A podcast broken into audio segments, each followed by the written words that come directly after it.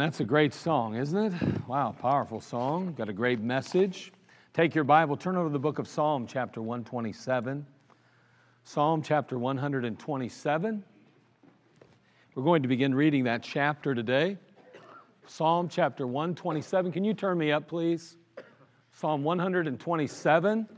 We're going to begin there in chapter 127, beginning verse 1. We're dealing with today, we're talking about and dealing with uh, baby dedication today. And so we're going to address that today, and we're going to uh, consider where that comes from and how we can have arrived at that. I know that many would say, well, that transpired, it took place back at the Reformation uh, when uh, uh, many started coming out of the Catholic Church and began Protestant faith and religions. And when they began that Protestant faith, they said, well, we can't baptize babies because it's not scriptural. So we'll dedicate children because we want something to, to do to kind of offset that, if you will, to take the place of a baby baptism, but we don't want to call it that, and all of that. But I do believe there's a little bit more to it than just that. We see biblically and scripturally that dedicating children to the Lord has been something that's been going on a lot longer than the 1500s, okay? And so we're going to note that today just a little bit. So, Psalm chapter 127, verse 1, let's begin there. Psalm chapter 127, verse 1. Except the Lord build the house, they labor in vain that build it. Except the Lord keep the city, the watchman waketh but in vain. It is vain for you to rise up early, to sit up late, and to eat the bread of sorrows. For so he giveth his beloved sleep. Lo, children are a heritage of the Lord, and the fruit of the womb is his reward. As arrows are in the hand of a mighty man, so are children in, in of the youth. Happy is the man that hath his quiver full of them. They shall not be ashamed, but they shall speak with the enemies in the gate. I've heard it said that everyone should have kids. They're the greatest joy in the world, but they're also terrorists. You'll realize that you'll realize this extremely soon after they're born, and they, as they start using sleep deprivation to break you. Phyllis Diller said that cleaning your house while your kids are still growing up is like shoveling the sidewalk before it stops snowing. That's about the truth, isn't it? I just heard one person said, "Save your voice calling for your kids." Just open a bag of chips and they'll materialize out of nowhere. they said 90% of parenting is just thinking about when you can lay down again. And I also heard it said that when I tell my kids I'll do something in a minute, what I'm really saying is, please forget. you know, when it comes to children, eh, you know, they often kind of get a bad rap, you know? we speak quite a lot of times it's somewhat of on a negative side and even our little uh, one liners seem to indicate that a little bit and if you're not careful you may get the idea that having kids is all a lot of work and no good at all i mean it's just rough and sure they're challenging but the benefit certainly outweighs the drawbacks and according to our passage in verse 3, the Bible says, Lo, children are heritage of the Lord, and the fruit of the womb is his reward. It goes on to say in verse 5 that happy is the man that hath his quiver full of them. Now, we may joke about the utter insanity that children can bring into the home, and they can at times. I mean, if you're a parent, you know what I'm talking about. And if you've ever had to deal with nieces and nephews, you know exactly what we're saying that they can bring utter insanity. And for good reason, we say that. However, eh, that should only be a small part of the reality, really. Now, again, it's interesting to me in Psalm chapter 127 that he begins talking about the watchman. He talks about this person that's uh, trying to protect the city. And, and he says that basically it's vain for you to rise up early, to sit up late, to eat the bread of sorrows, for so he giveth his beloved sleep. He says, Listen, I'm the one that brings the protection. I'm the one that, that, that cares for and, and meets the need. I'm the one that's going to ensure that, that harm is, is evaded and, and, and, and, uh, and you miss it, basically. Well, he then goes right into children. I guess that what I'm saying is, is that when we talk about children in a home, we can't talk about children in the home without talking about God in the home. Because he puts the two together, except the Lord build the house, they labor in vain that build it. And then later on, he says, by the way, children are heritage of the Lord.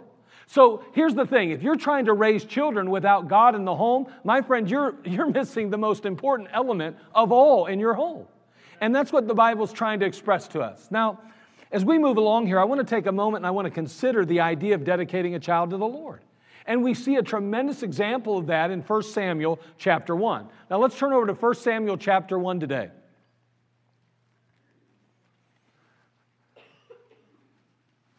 1 Samuel chapter 1. We're going to begin reading a few verses here through, throughout chapter one. And, and I'm not going to read the whole chapter or anything, but just pieces and parts. And, and you're welcome to go back at any time and read through the whole chapter. But we're going to try to piece it together to create what's really going on, to give us an overview of what has transpired and taken place in this chapter. Notice in 1 Samuel chapter 1, we're going to read of a man by the name of Elkanah. Elkanah had two wives. First mistake, big mistake. Penina and Hannah. He has two wives, okay? And uh, boy, Hannah wants a baby bad. I mean, she really, really wants a child. And she goes to the temple of God and she prays and she begs God for a child. Look in 1 Samuel chapter 1, verse 10. The Bible says, And she was in bitterness of soul and prayed unto the Lord and wept sore. Let me ask you a simple question Has there ever been anything in the last year, six months, three months, that you so wanted that you were in bitterness of soul and you prayed to the Lord and you wept sore? Now, listen, I say that because of this reason. I'm not convinced that we take our burdens to Christ the way Hannah did so often. I think we just kind of mention it in prayer. Lord, well, Lord, just do this for me. And Lord, do that. Lord, I need have needs. Lord, my family has needs. Lord, you're just going to take care of us. Lord, it's up to you. Blah, blah, blah, and we don't really think about it. We don't fervently pray. The Bible says the effectual, fervent prayer of a righteous man availeth much. And in this passage, we have a woman who is fervently praying to God and begging God and weeping and crying and saying, God, I want a child. And look what the Bible says. It says, she goes on to say, If thou wilt, and he said, verse 11, and she vowed a vow and said, O Lord of hosts, if thou wilt indeed look on the affliction of thine handmaid, and remember me, and not forget thine handmaid, but will give unto thine handmaid a man child, then I will give him unto the Lord all the days of his life, and there shall no razor come upon his head. It was the Nazarite vow, and she was just saying, I'm going to give that child back to you. It's going to be all yours. If you give it to me, I'll give it to you.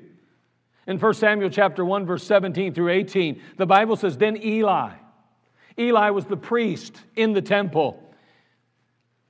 Then Eli answered and said, after hearing this request, and we know that at one point, if you know the story at all or the account, we know that it, she was so burdened down and she was moving her mouth even, and, and not the words were not coming forth. And he's like, "Man, it's just was talking to herself. She's she's got to be drunk. She's out of it."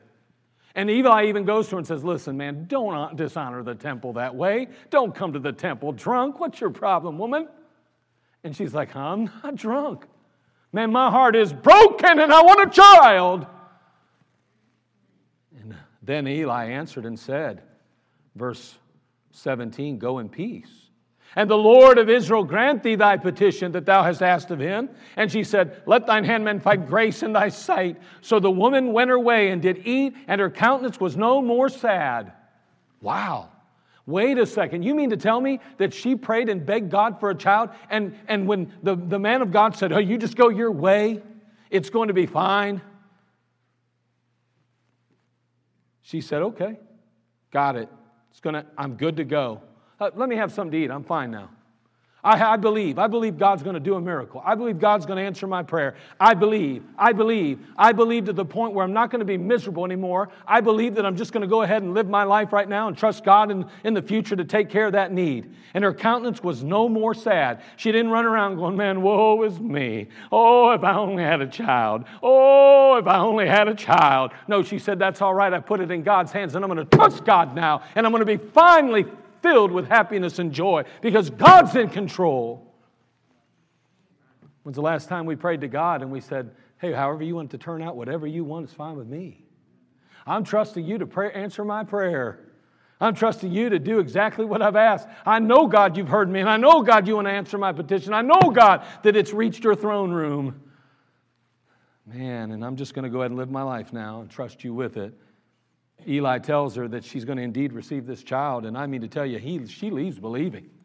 She leaves believing.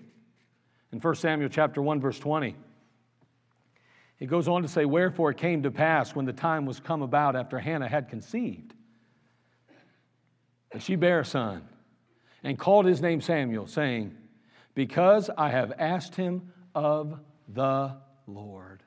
Isn't that great? I asked him of the Lord. You know what she's doing? She's giving God all the glory.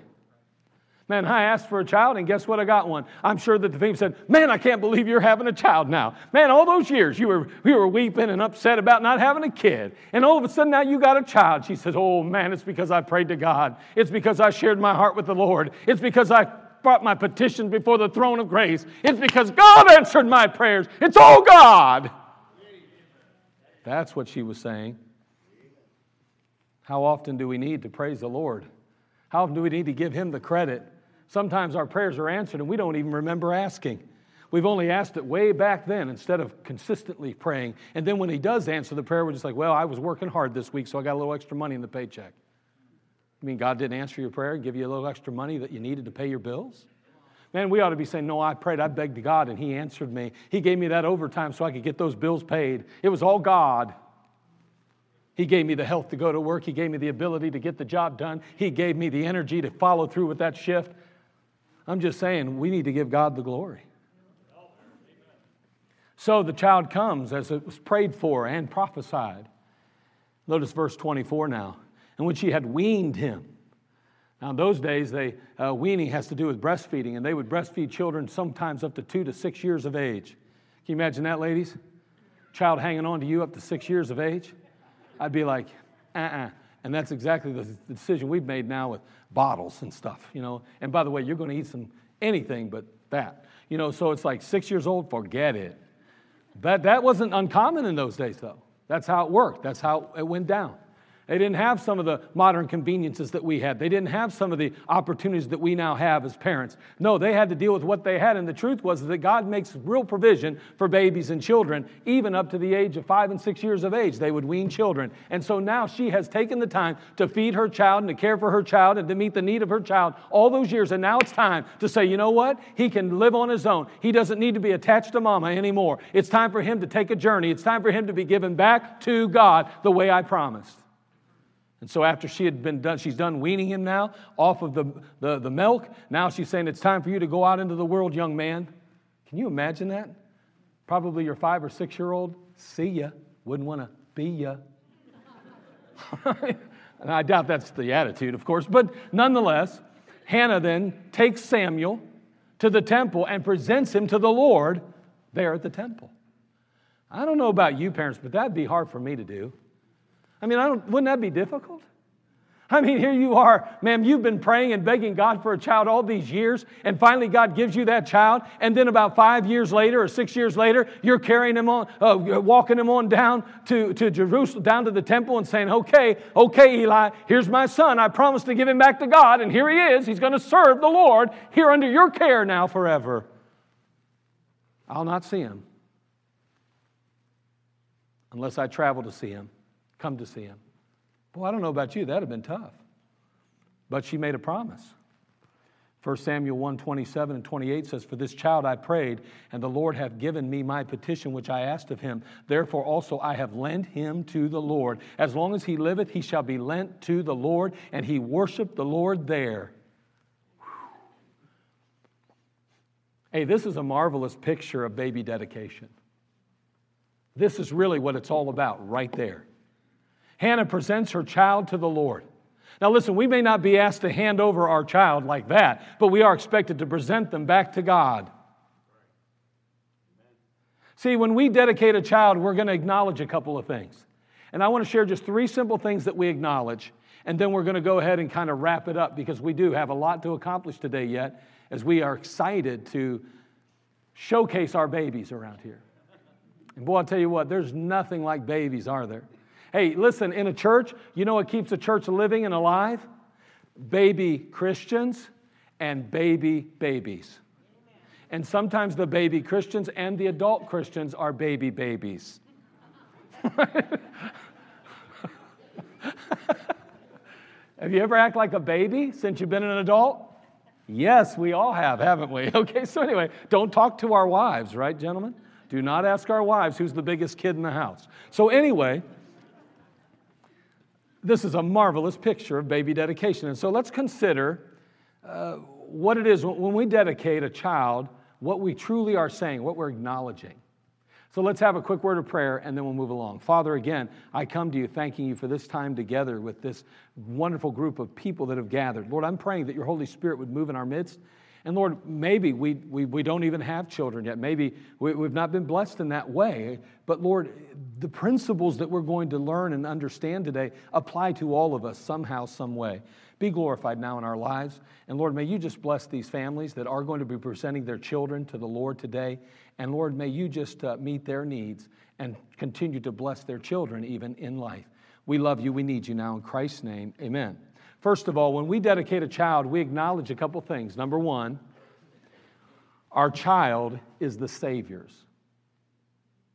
Our child is the Savior's, or He's God's. In Psalm chapter 127, verse 3, we read it earlier. It says, Lo, children are a heritage of the Lord, and the fruit of the womb is His reward. We obviously see from the passage that children come from God. They're a gift from God. We notice that uh, in, in Psalm chapter 127. So children are from the Lord. As a matter of fact, in James chapter 1, verse 7, 17, the Bible says, Every good gift and every perfect gift is from above and cometh down from the Father of lights, with whom is no variableness, neither shadow of turning. I mean, it sounds to me like children then are being given from heaven to, to, to earth, God giving them to you and I. And He's saying to us that they are a reward, if you will. They are a blessing, they're a gift from heaven. They're really the Saviors. He, he gives them to us. But then, not only that, but number two, what we're, we're acknowledging is not only that our children, uh, our child is the Savior's, but we're simply stewards then. We're stewards of that gift. Turn to 1 Chronicles chapter 28, please. Again, it's, it's not a complicated concept at all. It's pretty simple and it's very basic. But, but first of all, we recognize that our child is, a, is, is the Savior's, it's, it's God's, it's really His.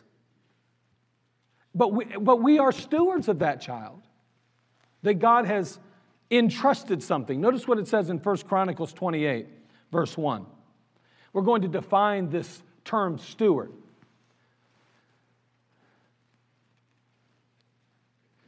The Bible says in 1 Corinthians 4 2, as you're turning to 1 Chronicles 28, moreover, it is required in stewards that a man be found faithful. Faithful? Why faithful? Why is it so important that stewards be found faithful? Because when we define steward, we realize that what it means is very important. Notice in 1 Chronicles 28 1, and David assembled all the princes of Israel, the princes of the tribes, and the captains of the companies that ministered to the king by course, and the captains over the thousands, and captains over the hundreds. Watch this. And the stewards over all the substance and possession of the king and of his sons with the officers and with the mighty men and with all the valiant men unto Jerusalem. So he has this group of people or, that he calls stewards. Notice what their responsibility is. The stewards are over all the substance and possession of the king. Okay, so what is a steward? A steward obviously is somebody then that oversees or manages the substance and the possession of the king. Okay, that's what it is. Now, wait a second. In light of who and what we're addressing today, we're talking about the fact that the king of all the universe has entrusted then a child into the hands of a parent today and says, You are a steward of that child. That child is mine, and I extend them to you. I, I, I share them with you, and, and I entrust them to your care. And I'm asking you to manage them, and I'm asking you to oversee them on my behalf. I'm not on earth to do that job. You're on earth, and I now give them to you from heaven to your arms. And I asked you to manage them, and I asked you to oversee them in my absence. I'm the king, and I want you to do that on my behalf. So, our children are heaven sent treasures from God, and He has entrusted them into our watch care. He wants us again to manage and to oversee them in His absence. Our children are on loan from God. And that's what we learn from the Word of God. You say, yeah, but they're my kids. Well, they are yours in the sense that God has entrusted you with their well being and their care, but they are truly God's gift to you. See, when we dedicate a child, we're acknowledging a few things. One, that our child is the Savior's. Number two, that we are simply stewards. And finally, number three, that the foundation for successful parenting is found in the Scriptures. Remember that this child is a gift from God, it is His possession that He entrusts into your care. You are to oversee and you are to manage that child. So if they're mine on loan from God, if they're I'm simply a steward of what is God's, then I better figure out what God wants for them. Because they're not mine to do with as I please. I'm simply overseeing them. I'm simply managing his property and possessions. They're mine only on loan from God. So I need to do with them as God pleases. And where do I find that at? I find that in the Word of God. I want you to take your Bible, turn over to the book of Deuteronomy, and we're not going to get into all the details, obviously, of what God wants, but let me explain to you this foundation. We find the foundation for successful parenting in the Scripture. And may I say that it is going to, we're going to recognize that the Scriptures are the foundation. We don't have time to get into all the specifics of what God desires and has designed, but what we are going to note is that this book is the foundation for all successful parenting. Notice what it says in Deuteronomy chapter 6, verse 6 through 9.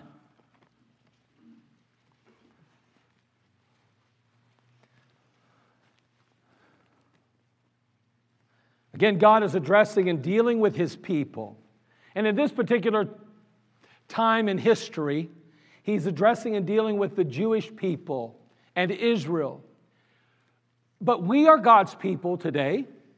We know that we are. We don't replace Israel, but we are indeed God's people. We're God's people as a result of the new birth. We're the children of God in Christ Jesus. Notice what he says then Deuteronomy 6 6 through 9 and these words, which I command thee this day, shall be in thine heart, and thou shalt teach them diligently unto thy children. I think it's very important to focus our attention quickly on that second, uh, that third phrase. First phrase, and these words. Second, which I command thee this day, watch this, shall be in thine heart. Can I tell you, if the word of God is not in your heart, you will never be able to do what the Bible now says is necessary to be a good steward of your children. You can't do it, it'll be impossible. If the Word of God is not a priority, it is not a important part of your daily walk, routine, and life, if it's not something that you have truly placed in your heart, then you're going to have a very hard time transmitting it to your child as a steward unto God. And these words which I command thee this day shall be in thine heart. Here it is now. This thought associated with what has just been said, colon there, and thou shalt teach them diligently unto thy children. What? Those things that are in your heart. Uh, you want to know why children love football? Because usually dad and even maybe mom loves football. They learn to love what you love, it's in your heart. I mean, who in the world would want Michigan to win the national championship if you're an Ohio person? Go Cincinnati. Why? That was in our hearts. We were bred that way. Now, my, my son is an anomaly. We are Browns fans in my house. But I have a son who somehow got hooked up with Brett Favre and the Green Bay Packers. That's called free thinking.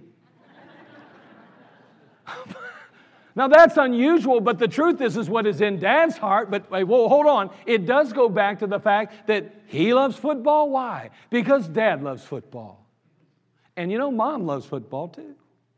It goes right back to that because what's in our heart is what will ultimately be shared and given to our children. It's what will become a priority and important to them. If work is what I live for, then my children will grow up to believe that work is what's most important. If sports are the most important thing in my life, then they'll grow up believing that sports are what's important.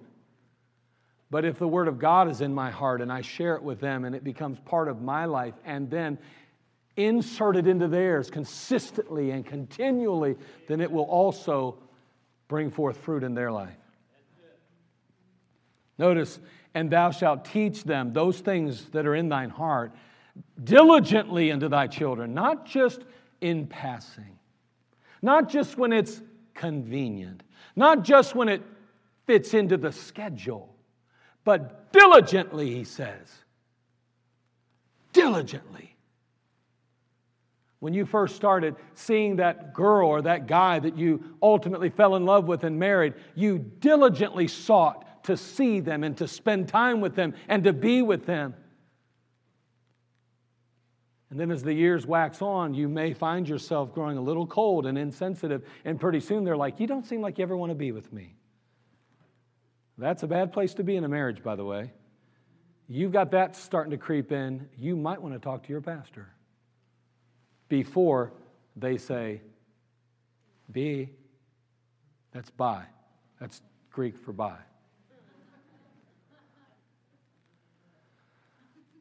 But you know what? Your heart. So important here in this passage. Notice again, he says, diligently unto thy children. You're going to really, really put forth effort you're going to allow it to affect your, your, your schedule. You're going to allow it to affect your passion. It's going to be, this is important. You've got to hear these truths. You've got to know these truths. You've got to walk in these truths and shalt teach them diligently unto thy children, and shalt talk of them when thou sittest in thine house, and when thou walkest by the way, and when thou liest down, and when thou risest up, and thou shalt bind them for a sign upon thine hand. First of all, we notice in verse 7 that everywhere you go, the word of God seems to be a priority and precedent, a precedent in your life. Man, you're waking up going, Praise God, glory to God, for God so loved the world. Amen. You're going through the days talking about, Isn't God good? Isn't He wonderful? Look how He's meeting my every need. Oh Lord, thank you so much. And as you sit down to dinner, you're praying, Oh God, thank you for the blessings that we now will receive at thy hand. Oh God, thank you. And then we turn around in the evenings, and before we go to bed, children, let's gather together and pray. Oh God, thank you for another day of health, and thank you for the prosperity and the successes you've given us. We give you the glory because you deserve it all, all day long morning, noon, night, and even in between, we're talking about the Word of God. We might be quoting some scripture, memorizing the Word. We're telling the children about what God has done along the way and how God continues to prove Himself over and over and over again. But notice this in verse 8 and thou shalt bind them for a sign upon thine hand and thou shalt be as a frontlet between thine eyes, and thou shalt write them upon the posts of thy house and on thy gates. He says it's not enough that you're just talking about them. You got to let them be out there, let them be visible. Man, you should walk into a house, there should probably be some scripture hanging up somewhere. There's got to be something that points to Christ. There needs to be things in the house. There should be a Bible sitting somewhere close where maybe you just happen to read every day. Or you got your little room and sure enough, there it is. And the children walk by the room, they look in, there's mama's Bible, there's dad's Bible. Man, look at there's, there's, there's their prayer request sheets. Oh man, I mean, things that remind them of the scriptures constantly, and the word of God will be there. When a young man, how shall a young man cleanse his way? By taking heed thereto, according to thy word. Man, did you get that, young man? And boy, we're having family devotions, and we're talking about the scriptures, and we're reading the Bible, and we're doing things as a family so that God is elevated, magnified, and exalted in our home. See, that's the real foundation for successful parenting. Why? Because they're not mine already. They're not going to do as well getting my instruction because they're not mine to begin with. I'm simply a steward. I've got to bend them in God's way because God has more of a desire for them to succeed than I could ever even imagine. And not only that, but they're really His, and He wants to see them walking in His way because that's how a human being is made fulfilled and satisfied in life when they're living for Jesus Christ and operating in the Spirit as God intended. The truth is, is that our money will never replace God. The truth is, no relationship can replace God. The truth is, is that no career can replace God. God stands alone, and every child needs Him, number one in their life. And that begins in the home with mom and dad. So when we dedicate our children to the Lord, it's simple. Our child, we recognize the fact that our child is the Savior's. We recognize that we're simply stewards, and we recognize that the foundation for successful parenting is found in the Scriptures. Today I've brought a baby with me. It's so warm and cuddly. This child is so plump. He's a chunky baby, don't laugh.